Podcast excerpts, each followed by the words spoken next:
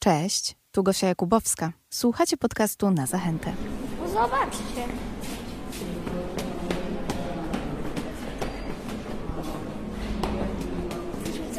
Co to? Neptun? Gladiator? Fantastyczne w naszych podcastach, w naszych spotkaniach jest to, że jedyną presją, jaką czuję, jest presja czasu, bo mamy wynajęte studio na konkretne godziny, w których musimy e, się zmieścić. E, natomiast trochę inaczej jest w przypadku pracy edukatorów. Mam wrażenie, że ta presja jest nieco większa.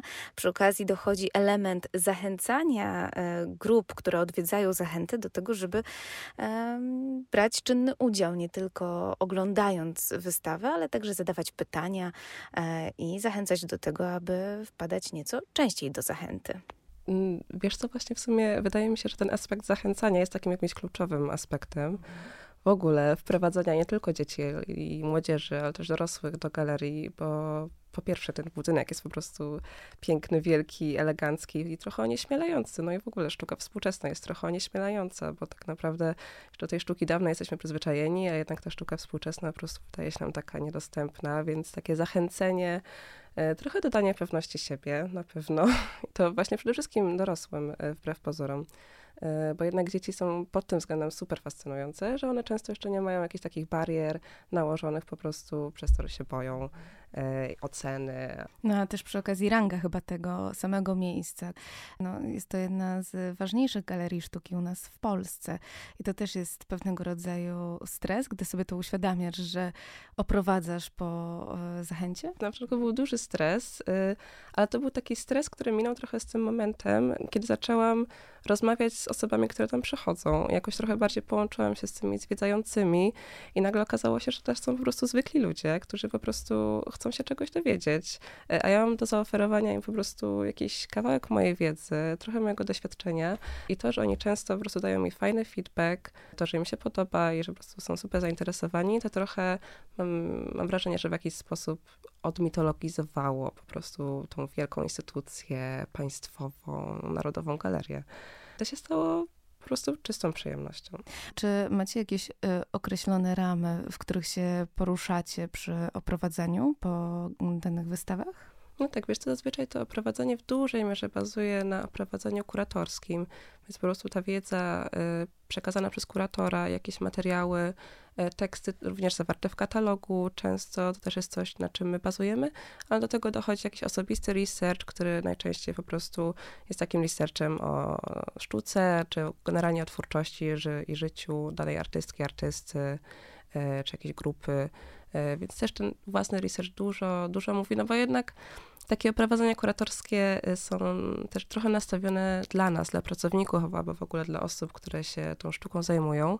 E, a oprowadzając zwiedzających, jednak fajnie tam wpleść jakieś ciekawostki, e, coś, co trochę przykuje uwagę e, i rozluźni może po prostu atmosferę tego długiego, godzinnego oprowadzania. To masz jakiś taki sposób na rozluźnienie atmosfery? Wiesz to no czasami no, trzeba jakieś takie szokujące, jakąś ciekawostkę. Jakiś zwrot akcji przygotować. Jakiś zwrot akcji. Jak już widzę, że po prostu wszystkich oczy latają po ścianach i, i nagle mówię po prostu coś super szokującego i widzę, że wszystkie twarze jednak są zwrócone ku mnie, no to już mówię, ok, mamy zwróconą uwagę, możemy dalej e, mówić o tych bardziej kluczowych Ale rzeczach. to też jest jakiś element przygotowania przez kuratorów, żeby zrobić ten zwrot akcji? Czy to czasami, jest bardziej kwestia już wyczucia publiki? Wiesz i... co, czasami tak. Czasami mhm. kuratorzy też jakby na oprowadzeniu często właśnie mówią o takim smaczku i ten smaczek jest trochę takim asem w rękawie, kiedy chcemy właśnie zwrócić uwagę jednak e, publiczności, a czasami po prostu to się jakoś, no właśnie, w ramach własnego researchu można się o tym dowiedzieć, no i potem to jest hit e, i wszyscy edukatorzy sobie to sprzedają, żeby po prostu, e, żeby też była jakaś ujednolicona mam wrażenie, ta narracja. Praca edukatora w Zachęcie to też praca trochę takiego psychologa. No na pewno, w szczególności jeżeli chodzi o warsztaty z dziećmi. A może bardziej socjologa? Może bardziej socjologa. W kontekście tej wystawy o dzieciństwie, gdzie po prostu mamy bardzo dużo prac też współtworzonych przez, przez dzieci i po prostu my jako edukatorki, często też w ogóle rozmawiając, y, bo przychodzą osoby związane generalnie z edukacją, y, jak na przykład widzą jakieś wypowiedzi na ścianach po prostu, bo tam jest taka ściana, gdzie są różne wypowiedzi dzieci e, na odpowiedzi na w sumie bardzo egzystencjalne i ciężkie pytania. E, na przykład, wiesz, czym jest wolność?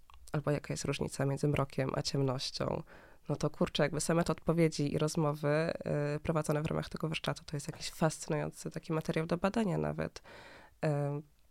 Czy to, czy no podczas każdych warsztatów, to po prostu ja mam coś takiego, że jeszcze, że jeszcze, jeszcze jestem w takim momencie, że po prostu bardzo wiem, że to jest tylko półtorej godziny, ale tak naprawdę bardzo dużo chcę tam zainwestować, żeby one było jak najbardziej otwartym, e, rozwijającym miejscem, gdzie wszyscy się będą czuli dobrze i będą trochę taką alternatywą dla tej klasy, dla tego jednak systemu edukacji, który no, trochę pomija często tych, którzy najbardziej e, potrzebują uwagi. Każdy edukator ma jakieś zaplecze e, związane z sztuką współczesną, dzięki czemu później łatwiej mu trochę prowadzić jest zajęcia? Trochę tak jest, trochę tak jest i to jest, uważam, że to jest bardzo piękne. Bo nie każdy wiem z tego, mhm. z rozmów oczywiście z działem edukacji, że nie każdy edukator akurat e, zajmował się tańcem, e, ale na przykład niektórzy są po ukończeniu ASP. To jest akurat no, bardzo fajna i piękna rzecz, że mamy i osoby, które są jednak bardziej skierunkowane teoretycznie, mamy osoby, które faktycznie no, mają ten warsztat malarski i mogą się bardziej na nim skupić. E, a ja mam wrażenie, że właśnie jestem, po pierwsze, że studiuję bardzo eksperymentalny taki kierunek, oscylujący wokół historii sztuki, no i mam ten background taneczny, e, więc jest mocno eksperymentalnie na mhm. moich e, warsztatach akurat. Eksperymentalnie, czyli co robicie? No, dużo myślimy. W ogóle u mnie dużo myślimy, dużo dyskutujemy. Ale faktycznie eksperyment. Tak, dużo gadamy. Mhm. No ale właśnie dużo też eksplorujemy, dużo ruchu, eksplorujemy dużo dźwięków. Generalnie dużo po prostu gramy z tym, co czujemy. E, na przykład teraz właśnie wykorzystuję sobie różne takie eksperymentalne techniki Bauhausowe, e, bo trochę jakoś badam sobie to pojęcie w ogóle synestezji, też zainspirowana przez naszą wystawę. No i to jest po prostu super fascynujące, e, bo my już powiedzmy jakoś jako dorosłe osoby y, trochę trudno nam takimi wolnymi konotacjami działać, a po prostu jak mamy warsztaty z ośmiolatkami i tam próbujemy szukać dźwięków dla konkretnych kolorów, y, czy kształtów dla konkretnych dźwięków, no to to jest jakaś kompletnie fascynująca rzecz, która również mnie bardzo dużo uczy bo razem tak naprawdę. Jestem jakąś przewodniczką w tym momencie, ale tak naprawdę to jest jakaś wspólna eksploracja. No właśnie, bo ty jesteś takim łącznikiem jako edukatorka e, między tym światem abstrakcyjnym dla dzieci, no bo sztuka współczesna niekiedy nie jest prosta, wręcz przeciwnie, e, jest ogromnym wyzwaniem interpretacyjnym, bywa. Mm, no i e, musisz połączyć trochę ten świat dziecięcej wyobraźni z tym, co prezentowane jest w zachęcie, niekiedy też dla dorosłych. I to jest moim zdaniem jedno z takich większych wyzwań. No to jest chyba też najtrudniejsze zadanie. Nie tylko u nas w Zachęcie, ale w ogóle chyba we wszystkich instytucjach, które zajmują się sztuką współczesną. To jest sztuka, która jednak wydaje się mocno elitarna i po prostu boimy się jej, bo jej nie rozumiemy. I tak naprawdę chyba najważniejszym zadaniem, e, jakąś właśnie taką moją misją, moją trochę jest to, żeby po prostu sprawić, żeby ona była przystępna, żeby nie była taka straszna, żeby nie była też taka poważna, bo to jeszcze właśnie w dzieciach jeszcze aż tak bardzo tego nie ma, w nastolatkach już coraz bardziej, a w dorosłych to już po prostu, że, że oni muszą rozumieć. Okay. Mówię, że nie trzeba rozumieć, czasami po prostu wystarczy czuć. Wystarczy posłuchać trochę bardziej siebie, e, wystarczy spojrzeć na tą sztukę właśnie mniej poważnie, przez aspekt trochę zabawy, e, przez aspekt uczuć i przez taki ludzki aspekt, że tak naprawdę to tworzą ludzie, którzy po prostu mają jakieś motywy, mają jakieś potrzeby e, i rozumiejąc ich, możemy trochę bardziej rozumieć to, co tworzą. I w drugą stronę również. No więc powiedzmy, to jest toporny temat, w ogóle tłumaczenie abstrakcji, no wiadomo, że, że jak to jest dla dorosłych trudne, to często dla dzieci również, no ale ta umiejętność abstrakcyjnego myślenia akurat pomaga e, w tym wypadku, że jednak ci młodsi mają go trochę więcej. No to jest mocno uwarunkowane przez wiek, mam wrażenie, że jednak ten e, jeszcze najmłodszy wiek, który właśnie nie ma tych ram wtłoczonych trochę e, myślenia, trochę łatwiej przyjmuje takie czasami bardziej awangardowe i abstrakcyjne koncepty, a już powiedzmy przekraczając jakiś tam próg 10-12 lat, to jednak wszystko będzie zawsze coś przypominało y, i będzie bardzo dużo pytań, czy to jest dobrze, czy, czy mogę wyjechać y, za po prostu, czy mogę wyciąć tą kartkę, czy mogę zrobić to, czy mogę zrobić tamto. Ja mówię, możemy robić wszystko, y, a i tak cały czas jest jakaś taka obawa i stres przed oceną albo w ogóle przed tym, że zostaną jakoś zganieni. No wiesz, no myślę, że to jest kwestia tego, że e, dzieciaki przyzwyczajone są do tego, że w szkole, jak są w szkole, no to jak coś robią, to zawsze to podlega ocenie, e, więc jak przychodzą na warsztaty, to też mają takie poczucie, że za chwilę dostaną za to piątkę albo jedynkę i, i wchodzi ten stres u dzieci. Chciałabym teraz zrobić taką retrospekcję do e, swoich e, wycieczek do różnych e, instytucji państwowych, muzealnych też i związanych ze sztuką. Ja to pamiętam, że faktycznie moje oczy latały gdzieś po całej tej przestrzeni i trudno mi się było skupić na tym, żeby słuchać od A do Z przewodnika czy edukatora. Mm, Pamiętam też właśnie bardziej samą fascynację, gdzie najważniejszym elementem dla mnie jako dziecka była jazda metrem. A nie samo stricte przebywanie w tym miejscu. E, więc to też świadczy chyba o tym, że jak chodzimy na, e, jako dzieci na takie, chodziliśmy jako dzieci na takie wystawy, na takie wydarzenia, e, to zwracaliśmy uwagę na zupełnie co innego. Też często e, niestety kończyło się tak, że to była nudna gadka przewodnika i nic dla dzieci z tego nie było.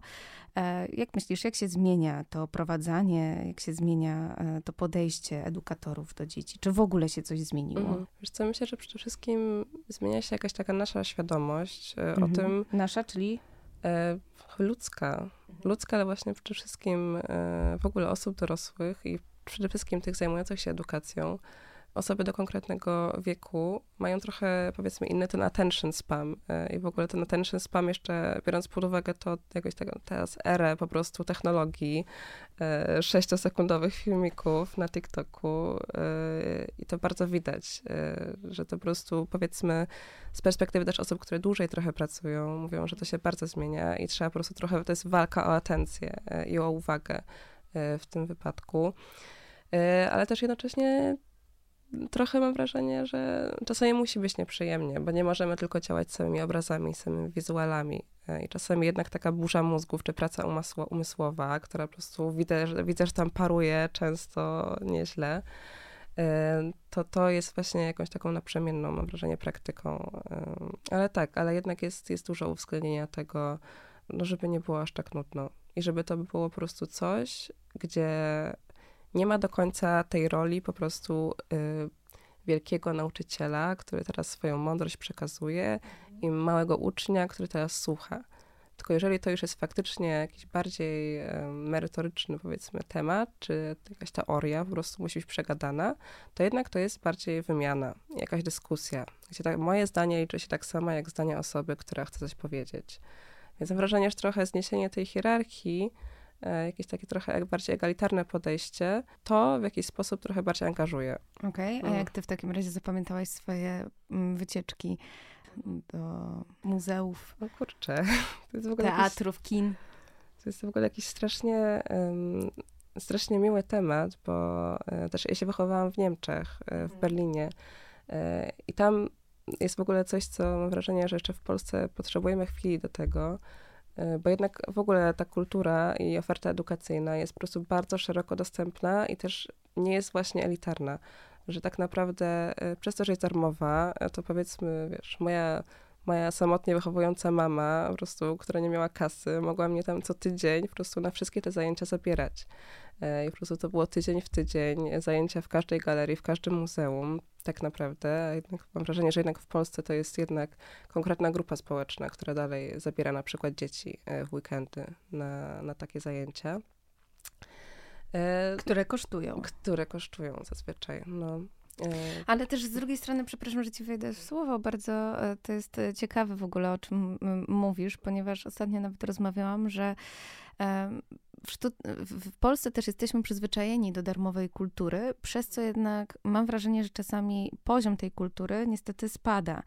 I pojęcie kultury no, też jest tutaj istotne, że mówimy o kulturze w Niemczech e, ambitnej, czy o takiej, która jest na wyciągnięcie ręki, a która nie do końca dostarcza nam tej, tej wiedzy, tej, tej, tej, e, tej ambitnej właśnie sztuki. Wydaje mi się, że tak naprawdę ta na przykład kultura, która jest dostępna tam, porów- porównując to do, do naszego podwórka, em, ona po prostu właśnie chyba trochę zmieniła zasady i to podejście, że właśnie trochę odrzuciła ten koncept tej wielkiej kultury, wielkiej sztuki i bardziej się skupiła po prostu na tym, żeby ona była jak najbardziej szeroko dostępna i żeby właśnie nie była taka elitarna i straszna, i żeby na tych powiedzmy niedzielnych warsztatach dla rodziców, żeby właśnie były tak naprawdę, był przekrój osób powiedzmy z każdej klasy tak naprawdę jakiejś społecznej.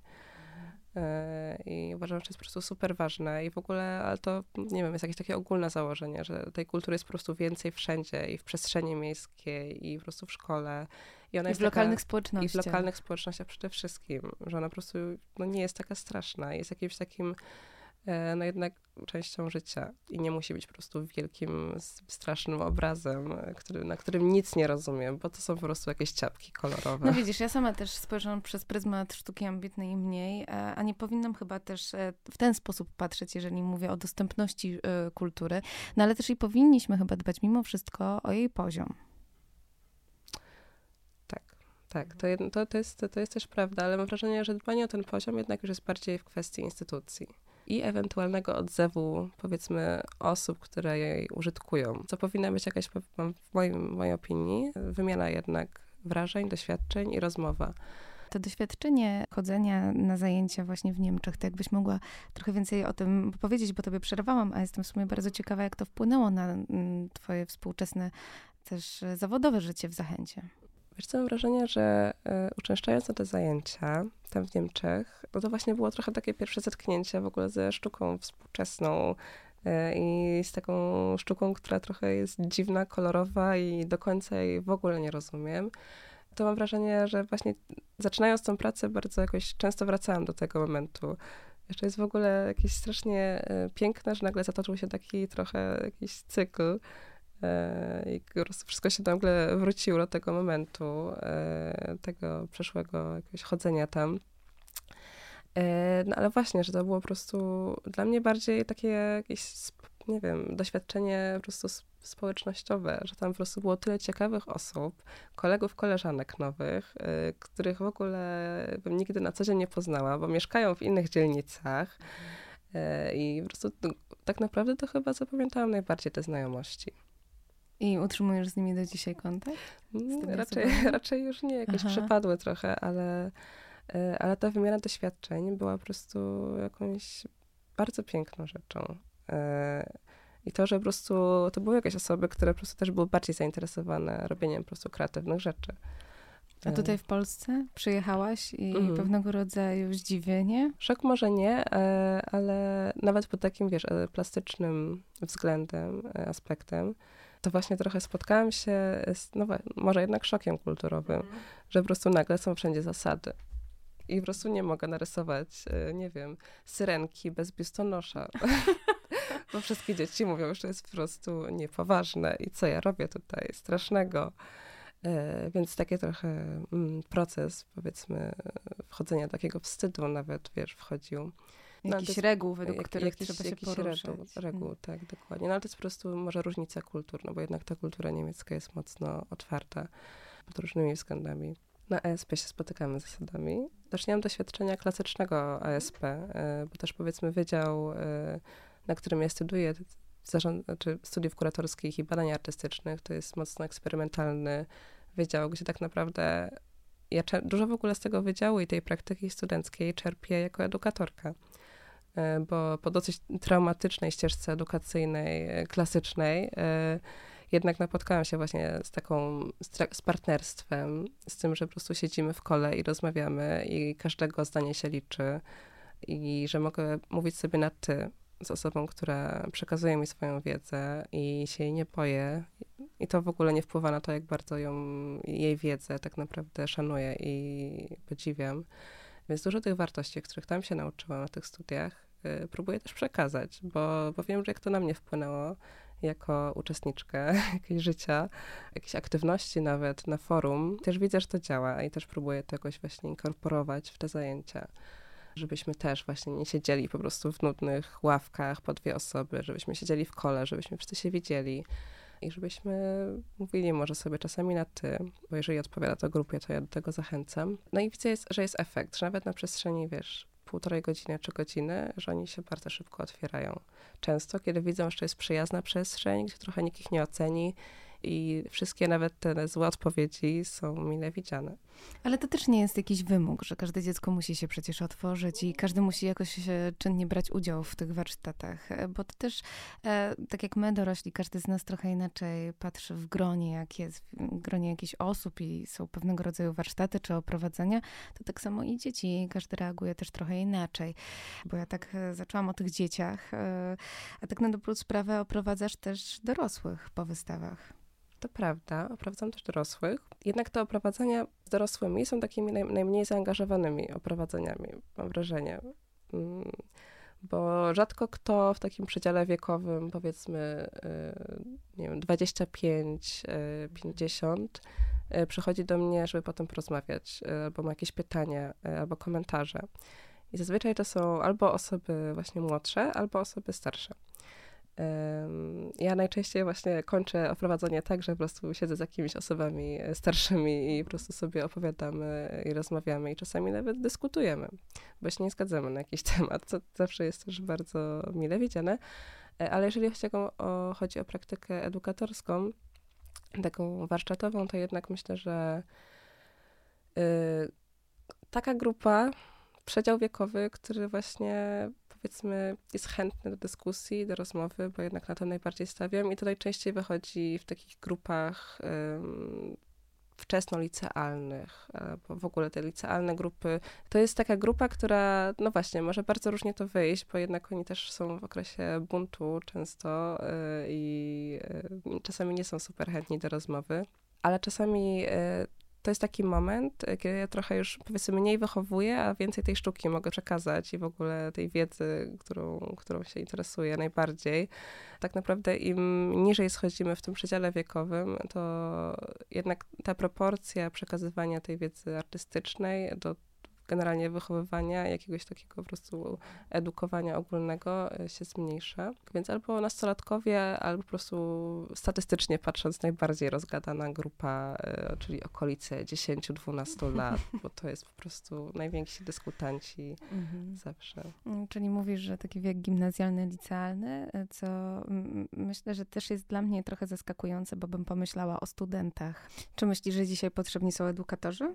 Koniecznie, bo Mam wrażenie, że w ogóle aspekt, aspekt edukacji artystycznej był przez wiele lat tak pomijany. Sztuka nie tylko w sytuacjach kryzysowych i jakichś granicznych, może być po prostu bardzo dobrym narzędziem jakimś terapeutycznym i, i jak teraz narzekamy po prostu na ten ogólny poziom trochę braku zainteresowania kulturą, to chyba jednak rozwiązaniem na, na te wszystkie zarzuty byłoby jednak spojrzenie na problem e, trochę w zarodku.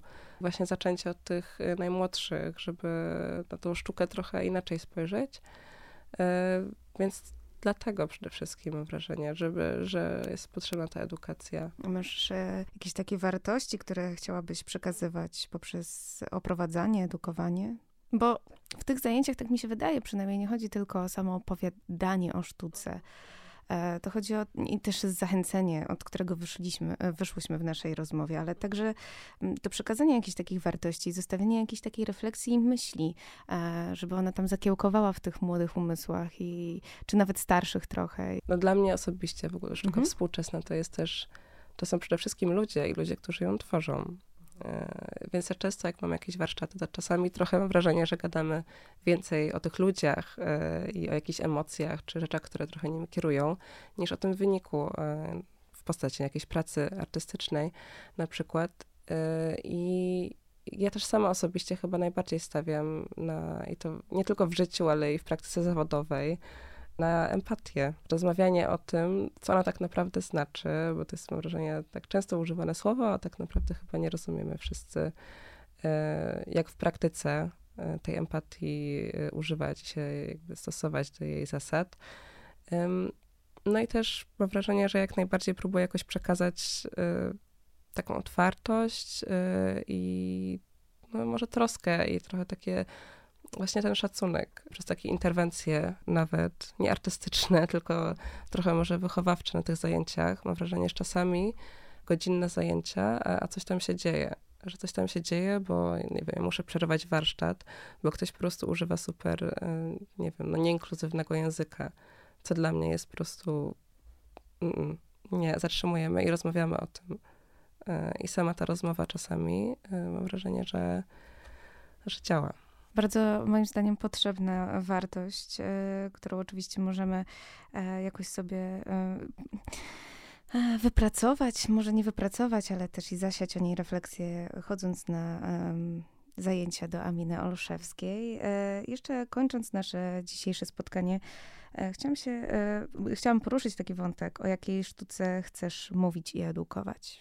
Przede wszystkim chyba o takiej sztuce, która jest trochę może właśnie poza kanonem bo mam wrażenie, że ta sztuka poza kanonem, przez to, że nie jest już taka straszna i wielka, będzie łatwiejsza w odbiorze, będzie nam trochę bliższa. Moim marzeniem jest chyba trochę to, żeby rozmawiać o tej sztuce i pokazywać sztukę tych, którzy są trochę niewidoczni. Żeby pokazywać sztukę jakichś osób marginalizowanych, e, bo, bo to właśnie trochę wpływa na jakąś taką naszą ogólną kondycję odbiorców i odbiorczynie sztuki. I ja też zawsze o to apeluję, żeby po prostu było dużo takich przykładów na zajęciach, nawet kiedy mówimy o dosyć kanonicznym temacie, żeby jednak uwzględniać tą sztukę albo historię sztuki tych, którzy zawsze byli pomijani. No to w takim razie życzę, aby te marzenia się spełniły, chociaż są bardzo trudne, myślę też w dzisiejszej sztuce współczesnej, ale nie niemożliwe. Ale Mina Olszewska była z nami dzisiaj. Bardzo dziękuję za to spotkanie. Dzięki bardzo.